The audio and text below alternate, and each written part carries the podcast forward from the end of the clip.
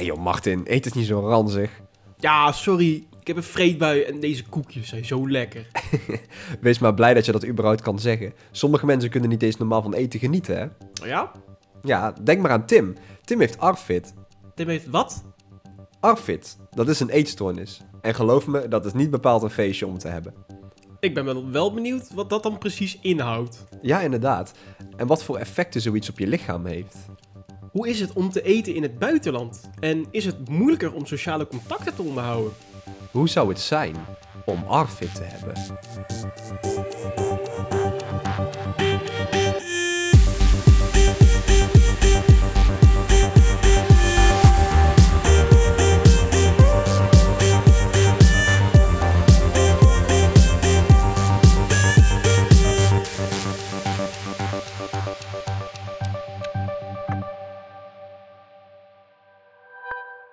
Tim is eenentwintig jaar en komt uit Veldhoven. Op dit moment zit hij op kamers in Nijmegen waar hij de Pabo studeert. Tim heeft ARFID. ARFID is een combinatie van angst en eetstoornis. ARFID staat voor Avoidant Restrictive Food Intake Disorder. Dit houdt in dat je bepaald voedsel niet durft te eten. Dit kan gaan om voedsel met een bepaalde kleur, smaak, geur, structuur of zelfs geluid. Denk bijvoorbeeld aan bang zijn voor al het eten wat geel gekleurd is of alles wat heel hartig is. Het kan dus heel breed zijn. In Tim's geval is hij vooral angstig voor nieuw eten en eten met een bepaalde structuur. Deze mensen hebben vaak een overgevoelige mond en zijn bang om te slikken. Je eet dus bijzonder weinig en bijzonder slecht. Je krijgt ook lang niet al je voedingsstoffen binnen die je binnen zou moeten krijgen, met alle gevolgen van dien. Wanneer kwam jij erachter dat je ARFID had? Um, ik, ben, ik, ik weet dat het ARFID heet sinds tweeduizend, ongeveer tweeduizend achttien bij een psycholoog waar ik toen zat. Um, maar ja, ik wist natuurlijk altijd al wel dat er, er iets was met mijn eten. Um, ja, het, wanneer kwam ik erachter? Wanneer werd ik me er meer, meer, meest bewust van? Sowieso bij kinder, dingen zoals kinderfeestjes en zo. Um, en dat was eigenlijk vooral op middelbaar, op het einde was dat heel erg. Omdat je dan, kijk, als je acht jaar bent en je hebt een kinderfeestje, dan ga je lekker frietjes eten en dan ga je lekker spelen. Ja, het frietjes eten, dat is leuk, maar dat is niet het belangrijkste. Het spelen is het belangrijkste. En naarmate je ouder wordt, wordt het eten een stuk belangrijker voor het sociale stuk. Ja, als je dan uh, bij een Italiaans restaurant gaat zitten, ja, dan kan ik niet frietjes bestellen, meestal. Of het moet een kindermenu zijn. En om iedere keer een kindermenu te, te, te bestellen, ja, dat is natuurlijk ook niet geweldig. Mm-hmm. Sommige restaurants doen daar zelfs moeilijk over. Um, Hoezo moeilijk? Nou, ik heb wel eens gehad um, ja, ja, dat ik niet in aanmerking kwam voor een kindermenu. Ik heb wel eens gehad dat... Oh, omdat je te oud was? Ja, dat ik gewoon te oud was. Oh. Ja, um, dat ze dat gewoon niet deden. En ja, naarmate de avond wat vorderen gaat de frituur meestal uit. Dus dan is...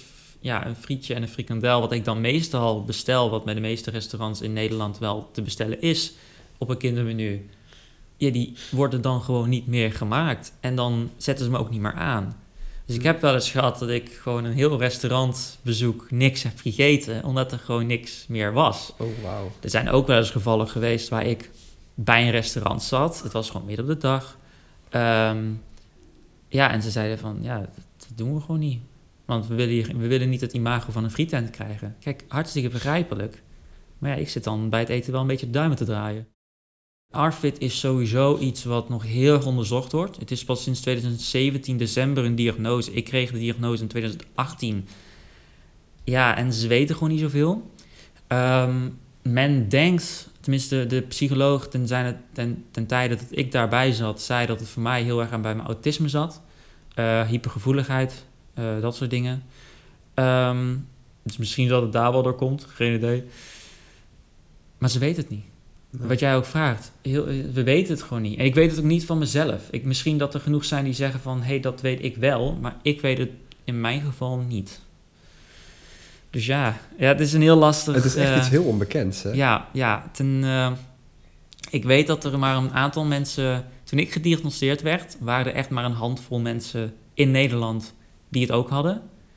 Um, ja, dus, dus, dus niemand kent het. Nee. Als ik ook zeg, ik heb een eetstoornis. Bijvoorbeeld bij, uh, als reden bij zo'n restaurant, wat we net zeiden, of weet ik veel wat.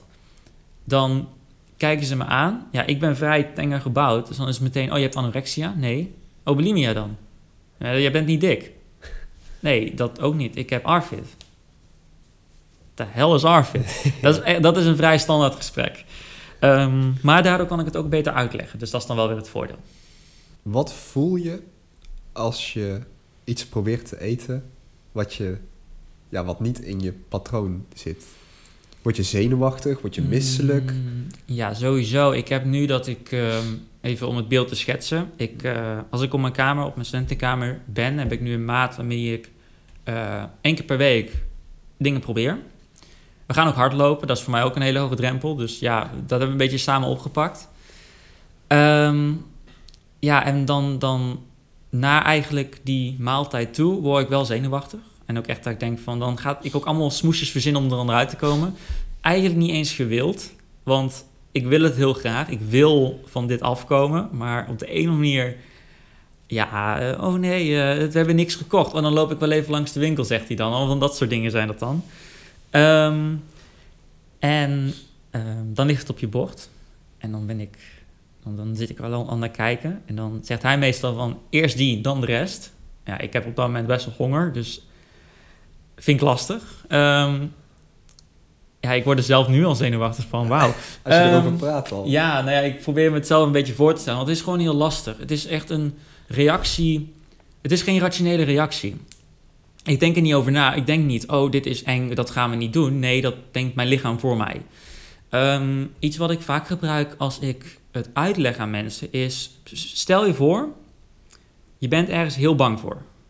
Stel, je hebt een spin of een slang of uh, je ligt te slapen en dan krijg je een schorpioen in je, in je mond of iets dergelijks. Het is zo'n gevoel van, oh god, help. Dat, stel je dat voor, ja. Doe dat keer tienduizend. Want als je het zo voorstelt, dan is het nooit echt. Dus doe het even keer tienduizend. En dat is wat ik voel. Dat is wat ik um, ervaar op het moment dat ik al het eten zie liggen en het aan mijn vork heb en naar mijn mond toe beweeg. Ja. Nog niet, het heeft mijn mond nog niet eens aangeraakt. Wat ik me nu voorstel is echt totale paniek. Ja. Ja. Ja. En in, dat, in die paniek moet je nog steeds de controle houden over jezelf dat je het eten naar je mond brengt. Of dat je uh, die schorpioen uit je mond pakt, of de spin plat slaat, of de slang aan iemand anders geeft, of weet ik veel wat je hebt bezo- verzonnen. Die controle moet je houden. Je moet het in je mond stoppen. Of ja, pakken als je de andere scenario's hebt. En dan moet je ermee doorgaan. Je moet het dan zeg maar, je moet kauwen, het eten en slikken. Het kauwen lukt meestal, want het kauwen is in mijn gedachten dan... Dan heb ik de eerste drempel gehad van het in mijn mond krijgen. Maar dan komt het slikken. En ik kan echt, en ik overdrijf niet, ik kan echt minutenlang zoiets in mijn mond houden. En gewoon helemaal laten uh, ja, wegsmelten. In sp- ja, het klinkt, ik wil niet meteen uh, heel erg vies gaan doen. Maar echt weg laten smelten in je speeksel, zeg maar, bijna. Mm-hmm. Dat er echt kruimels overblijven. En zelfs dan wordt slikken nog lastig. En er zijn echt producten waar dat heel makkelijk bij gaat. Uh, er zijn ook heel veel producten, bijvoorbeeld laatst dan, de afgelopen week, hadden we die visstick. Nou, ik heb daar echt denk ik over één klein stukje, ik denk een, een zestiende van de vissticks, heb ik, geen, heb ik echt een kwartier over gedaan. En toen de rest nog.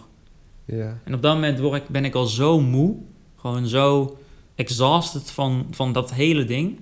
Ja, dan is het gewoon klaar. Dan, dan heb ik dat gehad, dat is de overwinning. En door. En... Uh, heb je dat ook met drinken? Um, dat had ik wel. Want ja, drinken is natuurlijk qua textuur is bijna overal hetzelfde. Het is allemaal nat. Um, ja, nee, het is wel zo. Um, maar er is wel één ding waar ik... Uh, want dat was, vroeger was dat een stuk moeilijker als nu. En daar is één ding wat heel makkelijk... Of wat, wat echt de omslag was. En dat is bier. Um, Kijk, bier is altijd te onderschatten. Nou ja, um, het, zit wel, het verhaal erachter is heel simpel. We hebben hier in Veldhoven, zeg maar, waar ik woon, hebben we een festival. Uh, hadden we een festival, want subsidie is er niet meer. Maar um, daar gingen we dan laatste jaar van middelbaar, V W O zes. Met de vriendengroep gingen we daarheen. Nou, iedereen dronk, ik nog niet. Toen keek ik op een gegeven moment zo'n biertje in mijn hand. Iemand anders zag dat. Oh ja, heb je nou ook een biertje? Ja, ja, je weet wel hoe dat gaat. Groepsdruk, beetje stoer doen. Beetje, en de rest, ken je vast wel. Zeker. Um, en ja, toen, toen nam ik een slok. Nou, die eerste slok is nooit lekker. Nee. Tweede slok. Hm. Derde slok. Hm. Toen ging het biertje terug naar de oorspronkelijke persoon. Want er was iemand anders bier, dus dat was nog ook wel uh, dat was nog een leuke bonus. Um, dit was nog voor corona. En um, ja, toen kreeg ik een biertje van mezelf en die is opgegaan. En eigenlijk de dag daarna, um, het eerste product waarvan ik echt merkte... hé, hey, maar dit gaat nu makkelijk, is Cassis. Ik vond Cassis nooit lekker. Ook gewoon niet lekker. En ja, ik had er heel lang niet op. En ik kreeg het een keer en ik dronk het. En ik denk, hé... Hey, het is veranderd. Daarom is ook, zeg maar... Ik heb ook de theorie voor mezelf... dat als ik ooit iets zoals macaroni of spaghetti... of iets in die vorm eet... dat dat zo'n grote shock is voor mij... dat daarom misschien het wel opgelost kan zijn. Want het... Ja, dat klinkt heel stom... maar dat is gebaseerd dus op het stukje met het bier. Ja, ja, ja. Dat de, ja, als dat zo'n, zo'n verandering is... misschien kan dat ook wel bij eten. Helda en Robert-Jan zijn de ouders van Tim... We hebben gevraagd of zij hun ervaringen rondom Tim zijn eetstoornis met ons wilden delen. We praten met hem bij Tim thuis. Wanneer zijn jullie erachter gekomen dat uh, Tim moeite heeft, moeite had met eten? Uh, dat is eigenlijk al heel lang geleden. Toen we eigenlijk met uh, de potjes en de fruitjes mochten beginnen van de wijk uit. Toen hadden wij al zoiets van, nou dit, uh, dit gaat niet goed. Dus hebben we echt heel lang mee, uh, mee gestrubbeld. Dus uh, zo erg dat de appelmoes tegen het plafond aan zat. Oh jeetje. Dus uh, ja, hij, hij vond zijn flessen altijd uh, prima. En wij konden hem daar echt altijd mee foppen. Als hij om vijf uur zijn laatste fles kreeg, ging hij ook slapen. Als hij om tien uur zijn laatste fles kreeg, ging hij ook slapen. Dus daar konden we hem heel makkelijk in handelen. Heeft hij ook heel lang gehad, pap. Maar toen was eigenlijk al... Uh, ja, hij vond niks lekker. Nee, die potjes waren echt af en toe best wel een kring. Ja. En hoe uitte zich dat? Hij, ging hij zich echt verzetten? Of? Hij altijd wel, maar als hij geen zin had erin, en dat merk je dan bij het eerste hapje al, dan spuugde hij gewoon waar hij was binnen een kwartier alles, alles eruit. eruit. Okay. Ja.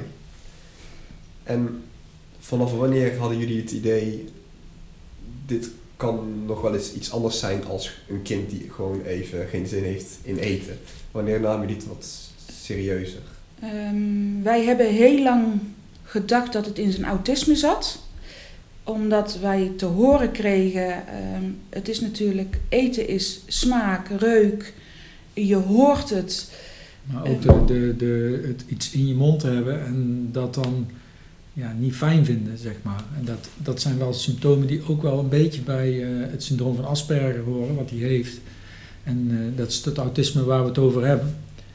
En uh, ja, dat zit dan, dat mondgevoel is nog steeds uh, heel lastig. Dus en, ja, dan ga je daar wel over nadenken en dergelijke. Dus, uh, alleen dat is wel moeilijk om daar meteen dan iets aan te koppelen. Ja, eigenlijk hebben we het ontdekt toen hij uh, zelf aangaf, ik wil er iets aan mee gaan doen. Toen zijn we bij... Uh, um, Bij, de, ja, bij een psycholoog terechtgekomen. Ja, ja bij Hellenhof is dat. Nee, nee, nee, dat is daarvoor nog geweest. Nee, was dat hier op de hoek? Uh, Apanta. De naam, Apanta. Ja. En die heeft het een naam gegeven. Dus ja. Dat is eigenlijk... Uh, ja, toen zaten toen... we al wel al dat hij een stuk ouder was al hoor. Ja. Dus... Ja, want hoe, hoe oud was Tim hier? Nu? Nou nee, over, waar jullie het nu over hebben? Um, ja, zestien, zeventien. Zoiets. Je hebt een, je hebt een specifiek, specifiek soort voedsel wat je eet. Uh, zou je daar wat meer over kunnen vertellen? Um, ja, natuurlijk. Ik heb um, uh, mijn standaard... Ik heb bijvoorbeeld maar één broodbeleg waar ik momenteel heb. Uh, dat is chocoladepasta. Alleen puur. Melk is dan al met smaak, is dan al eigenlijk ja, lastig. Ja, want qua structuur zit daar niet, klopt, geen verschil in. Klopt, maar dan alsnog... Ja, op de ene manier lukt dat dan ja. toch gewoon niet. Oké. Okay. Um, en dan nog witbrood, want bruin brood, ja, daar heb ik al een tijdje gegeten, maar daar is een beetje eruit gegroeid op de een of andere manier. Ik denk dat dat ook wel een beetje is met de producten die wij normaal gesproken in huis hebben als we gewoon zelf aan het eten zijn. Um, dus ja, dat is dan meestal mijn ontbijt. Uh, middageten is natuurlijk ook brood. En dan avondeten is het meestal uh, een aardappelproduct. Uit de frituur, uit de airfryer, uit, uit pan. Gebakken aardappels of iets dergelijks. Um, komkommer is de enige groente die ik momenteel eet. En um, als vlees heb ik dan meestal of een hamburger of een frikandel. Uh, gewoon van die diepvriesdingen die je dan bakt of, of, of warm maakt of whatever. Uh, en dan meestal een hamburger, want daar zit qua voedingsstoffen meer in. Okay. Um, ja, ik weet niet precies uit mijn hoofd wat dan, maar die hebben meer als een frikandel, zeg maar. Hebben jullie dus veel zorgen gemaakt over zijn gezondheid? Ja. Ja, ook. En dan voornamelijk omdat hij zo eenzijdig eet, krijgt hij al zijn vitamine binnen. Moeten we op een gegeven moment iets bij gaan geven. Ja, een pilletje was ook geen optie. Um, vitamine D hebben we ooit nog in zijn melk gedaan. Nou, ik moet niet denken dat ik het zelf nu moet drinken. Ja. Maar hij is nooit, en daar, daar, stu- ja. daar, daar steunen we ons dan maar aan, hij is nooit niet ziek, altijd vrolijk. Hij is wel eens moe en daar wijten we dan ook aan niet goed eten. Um, maar ja, hij is er altijd, hij, uh, hij, is, ja, hij doet eigenlijk alles. Dus wat dat betreft, um, kijk, in de jaren dat hij echt um, naar de kleuterschool ging en naar het basisonderwijs en naar het voortgezet, hebben wij daar ons vele malen meer zorgen om gemaakt dan dat we nu doen. Ja. Het is inderdaad wel opmerkelijk dat hij uh, een bepaald eetpatroon heeft van een, een select aantal dingen, maar uh, daar wel gewoon heel gezond ja, het is, onderleeft. Het is ongelooflijk. Ik denk als je dit bij een kinderarts voorlegt, dat hij ook met zijn oren staat te klapperen. Ja.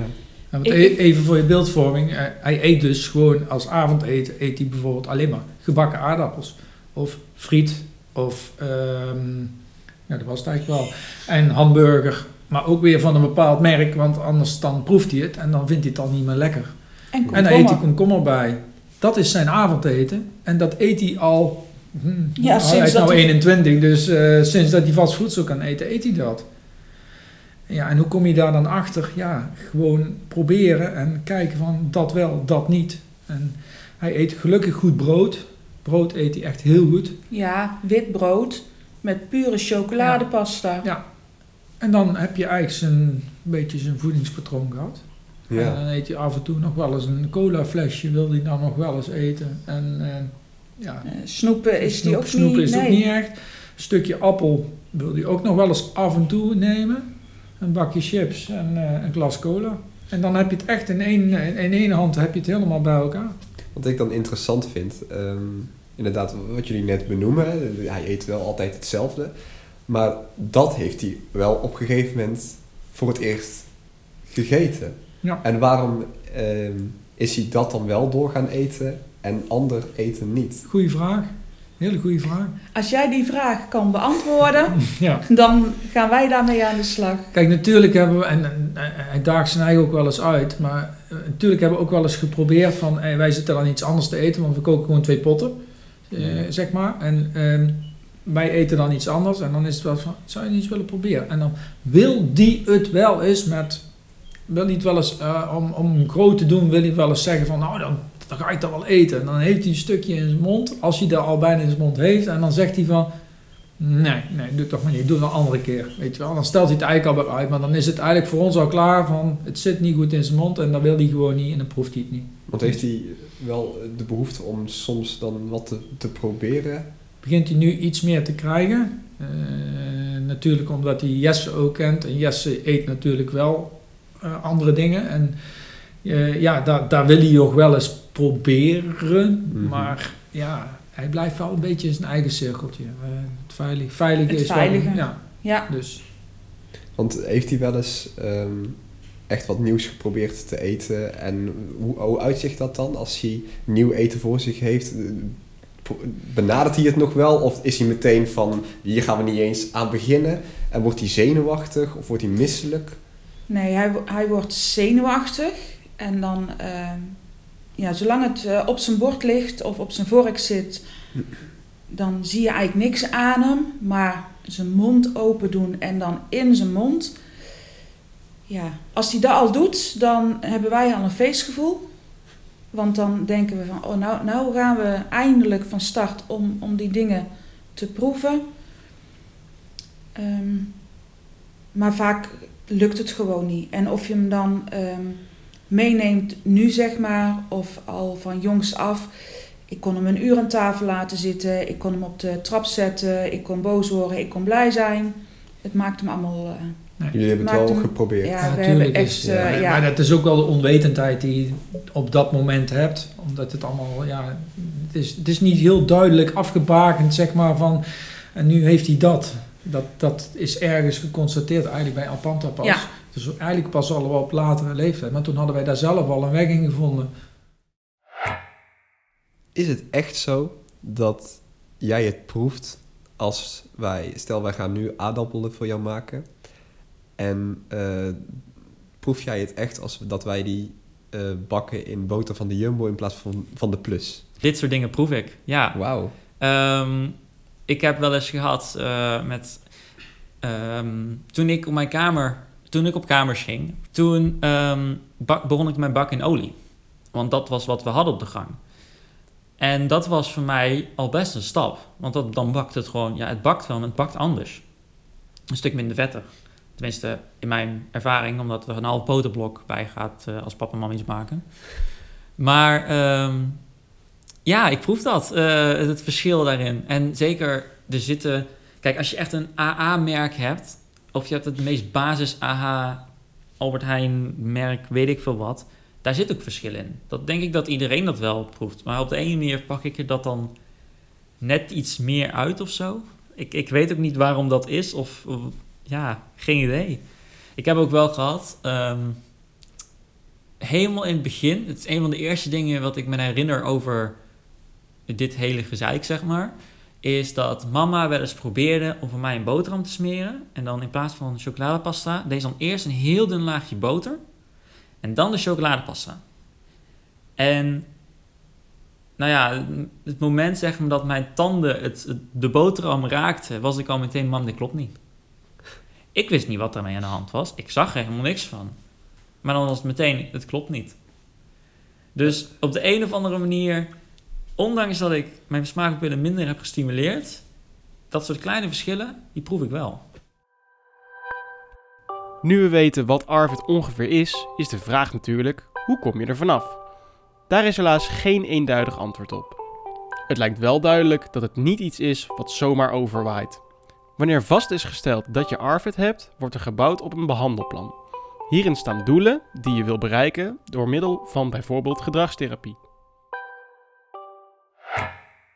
Bij mij was het vooral, um, omdat het behandeld werd als angststoornis op dat moment, um, werd exposure therapie uh, werd gebruikt. En dat is dat je letterlijk exposure, dat je aan tentoongesteld wordt, zeg maar, dat je exposed eraan wordt.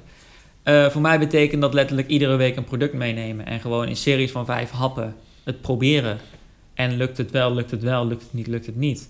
En tussen iedere vijf happen gingen we dan kijken, oké, okay, wat gebeurde er deze keer? Wat ging er makkelijk, wat ging er niet goed? Wat, hoe voelt het voor jou?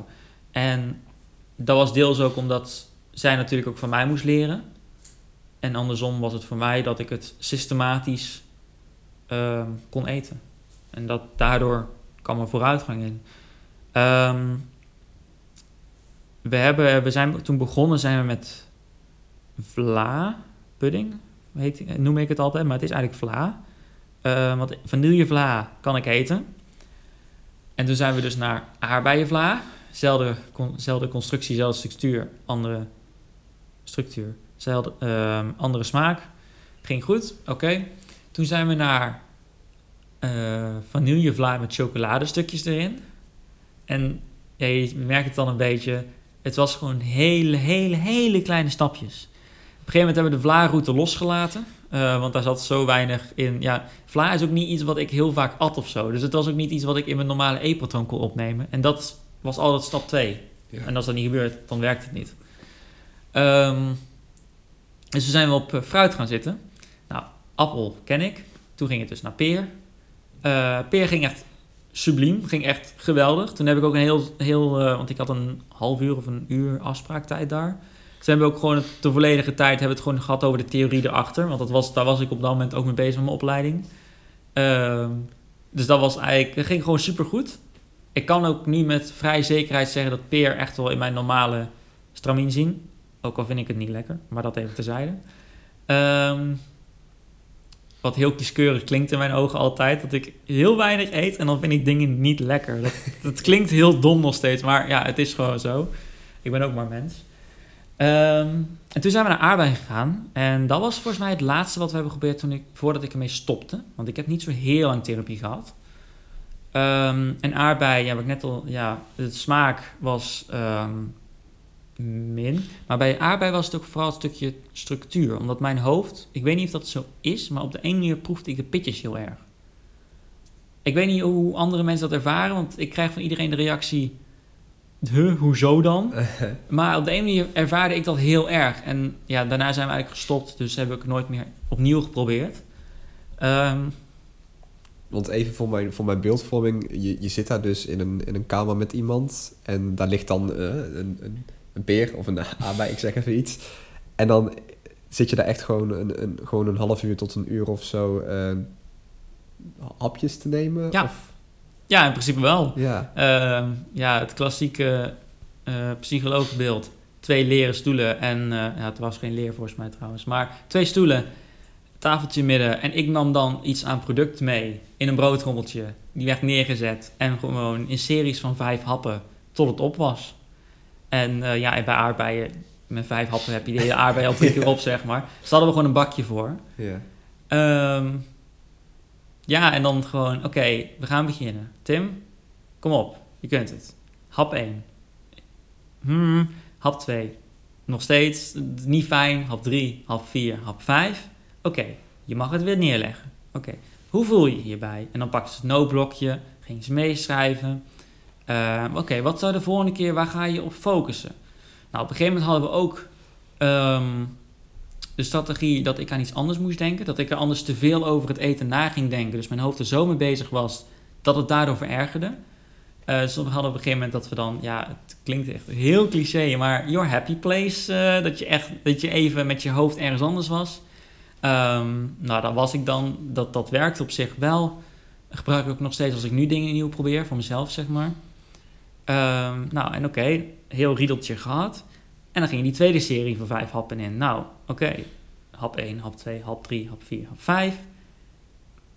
En dan had je het er weer over. Hoe ging het deze keer? Ging het beter? Ging het minder goed? Wat, wat kunnen we weer aanpassen? En zo ging je dat eigenlijk blijven doen. Iedere week een ander product. We begonnen met pudding eten. Ja, hij had eigenlijk altijd, en dat deed ik dan omdat hij ook natuurlijk niet te zwaar is, vanillevla met slagroom. Nou, dan deden we chocoladevla met slagroom of aardbeienvla met slagroom of bananenvla met slagroom. Maar hij kwam altijd terug op zijn eigen smaakje van nou, dit vind ik wel lekker. Maar wij denken ook dat hij gewoon geen smaakpupillen heeft ontwikkeld. Nee, want een gewoon mens heeft natuurlijk zo, als hij iets proeft of iets nieuws proeft, dan ga je daar een gevoel bij creëren. Dan krijg je daar een smaaksignaaltje uh, van. En ja, wij denken dat hij daarin uh, ook niks ontwikkeld heeft. Dus op het moment dat hij iets nieuws in zijn mond heeft, moet hij daar zelf een, een signaaltje bij krijgen van dat, moet nieuw, dat is nieuw en dat, dat heet dan zo. Bijvoorbeeld aardbei, ik noem maar even wat, dat proeft voor ons als aardbei. Maar... wij denken dat hij dat zelf niet zo ervaart. Ja. En dan, dan wordt het al lastiger om iets echt uh, lekker te vinden. Heeft deze situatie um, thuis vaak voor wrijving of irritaties gezorgd? Uh, toen hij kleiner was wel. En ja, echt dat wij wel eens allebei een kant op gingen. Ja. Um, Hoe bedoel je dat? Een... Nou, dat ik de achterdeur uitging en hij de voordeur. En dat we hier een heel verdrietig kind aan tafel oh, hadden. Ja. Nou ja, je gaat op een gegeven moment ook uh, krijgen van, uh, ik denk dan daar zo over en zij denkt dan op een andere manier. En we hebben uiteindelijk wel heel veel met elkaar gepraat van hoe moeten we dit nou verder gaan doen en zo. En wij zitten wat dat betreft qua denken wel heel erg op één lijn. Dus daar waren we wel snel uit. Maar in het begin was dat best wel even lastig. Omdat, kijk, je bent natuurlijk ook uh, uh, jonge ouders op op dat moment. Dus ja, hoe ga je daar dan mee om? Ja. En gelukkig hebben we heel goed daar een weg in kunnen vinden. En uh, was daar vlug uit de wereld. Dus, uh, ja, en ook, uh, nu hebben we het erover, hè, van een aparte pot koken voor hem. Daar zitten zo in gesleten. Dat is voor ons ja. de normaalste zaak van de wereld. En als we op vakantie gaan, even kijken waar is er een, een bakker waar we broodjes kunnen halen. Of waar kunnen we dit, of ja. nemen we het mee, of nemen we het niet mee. Ja, dat is gewoon voor ons uh, letterlijk erin gesleten. Rust aan tafel, dat is echt, was echt op een gegeven moment het belangrijkste gewoon. Uh, je had natuurlijk al een, een, een aantal maanden, misschien een half jaar zoiets, echt een beetje strijd gehad. Omdat je gewoon niet weet waar je, mee, waar je over praat eigenlijk. En ja, dat je nog niet ver genoeg was daarin.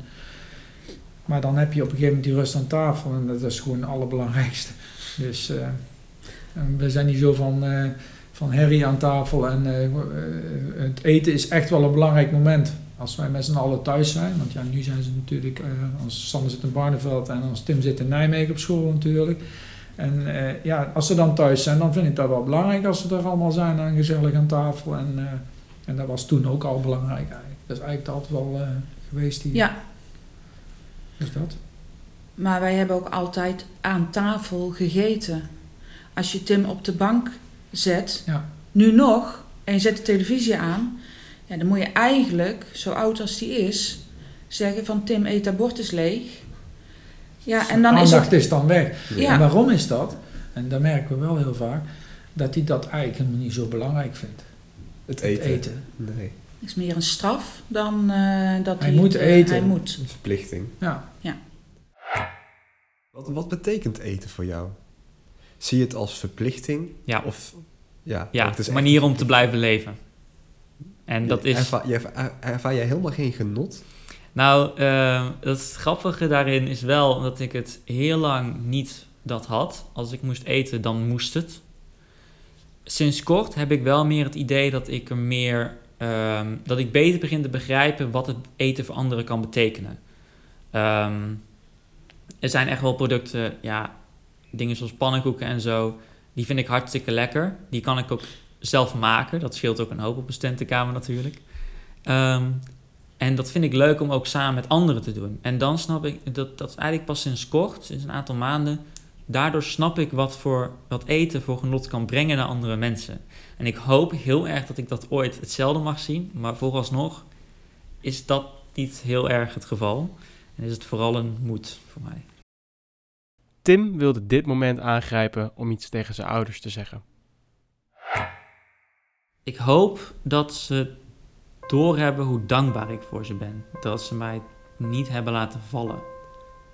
En ik weet, ik, ben hier, ik vind het heel lastig om dat aan hun aan te geven.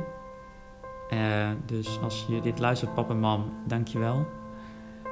Maar ik hoop heel erg dat ze dat wel doorhebben. Want ik weet dat ik als kind heel lastig hierom was. Iedere, iedere maaltijd, ieder hapje, ieder drankje, whatever, strijd. Dat is gewoon heel vermoeiend. Dat weet ik. Ik sta zelf voor een klas van tweeëndertig kinderen. En als er eentje het brood niet opeet, want er zitten korstjes aan. Dan ben ik de persoon die daar moeite mee, of die daar mee moet gaan bakkeleien. Nou, dat is dat je bij je eigen kind zou moeten doen. Dat is gewoon lastig. Ik heb daar ook echt respect voor. Het klinkt bijna alsof je je schuldig voelt. Ja, dat voel ik me ook. En ik hoop uh, dat ik het ooit nog terug kan geven. Dat ik ze mee mag nemen op een restaurantbezoek. Dat ze we samen, uh, weet ik veel, uh, een van de meest exotische restaurants in Nederland. Dat we daar samen heen kunnen gaan en samen van het eten kunnen genieten. En op die manier het gewoon terug mag geven. Van dankjewel pap en mam dat jullie mij hier hebben gekregen. En dat jullie er waren voor mij. Dat hoop ik heel erg. Nou ja, we hebben natuurlijk met jouw ouders uh, gepraat. En ik heb zelf het idee dat zij zich eerder schuldig voelen over hoe zij er uit onwetendheid in het begin mee om zijn gegaan. Dan dat jij je schuldig hoeft te voelen over dat je ze ja, last op hun schouders hebt gelegd. Ja, nou ja, ik denk dat dat ook logisch is. Omdat, ja, we praten dit over periode tweeduizend, tweeduizend vijf. Ja, rond die tijd ongeveer. Nou, dat is misschien een beetje ruim, maar ja. Ja, er was ook niks. Het is pas, het werd pas uh, twaalf jaar later een officieel iets. Dan pas kon er subsidie vrijkomen om het überhaupt te onderzoeken. Dus, kijk, ik snap het. Want mijn ouders zijn wat dat betreft wel mensen die snel hierover schuldig voelen. Daar ken ik ze goed genoeg voor. Maar er was niks. Um, ik was gewoon een moeilijke eter op dat moment nog. Of een moeilijk kind misschien nog. Misschien, een, ik weet niet hoe la, wanneer ik die uh, diagnose heb gekregen. Maar misschien was ik toen nog het moeilijke autistische kind. Maar meer daarvan was er niet. Dus ik snap heel goed, maar ja, can't blame them. Heel, heel simpel gezegd. Ik wil trouwens wel even meegeven. Wij zijn wel heel gelukkig zoals je niet is, hoor. Dus, uh, ja, ja. Want het klinkt zo dramatisch. Nee, dus, uh, maar wij kunnen wel heel goed echt, echt wel er, er een weg in vinden. En, uh, ja. Hij is nu eenentwintig en uh, hij uh, weet heel goed wat hij wel en wat hij niet wil. Dus uh, wij zijn daar heel gelukkig mee, zoals het nu gaat. Tot zover het eerste deel van de radiodocumentaire over Tim en Arvid. Binnenkort komt deel twee, waarin wij ons vooral focussen op sociale gevolgen van het hebben van een eetstoornis. Hoe gaat het bijvoorbeeld op een feestje? En de beste vriendin van Tim gaat ons vertellen over een berucht schoolreisje naar Rome. Volg ons op Insta, at jouw verhaal podcast, om op de hoogte te blijven van alle updates. En tot snel! Niemand heeft ons ooit gesnapt in principe. Hij had zijn eigen eten ook niet. Hij had zijn eigen eten. Nee. En dat was voor mij ook echt, die kerst op de taart, taart. Grappig dat ik dat zeg, want ik eet geen taart en geen kersen, maar... Um...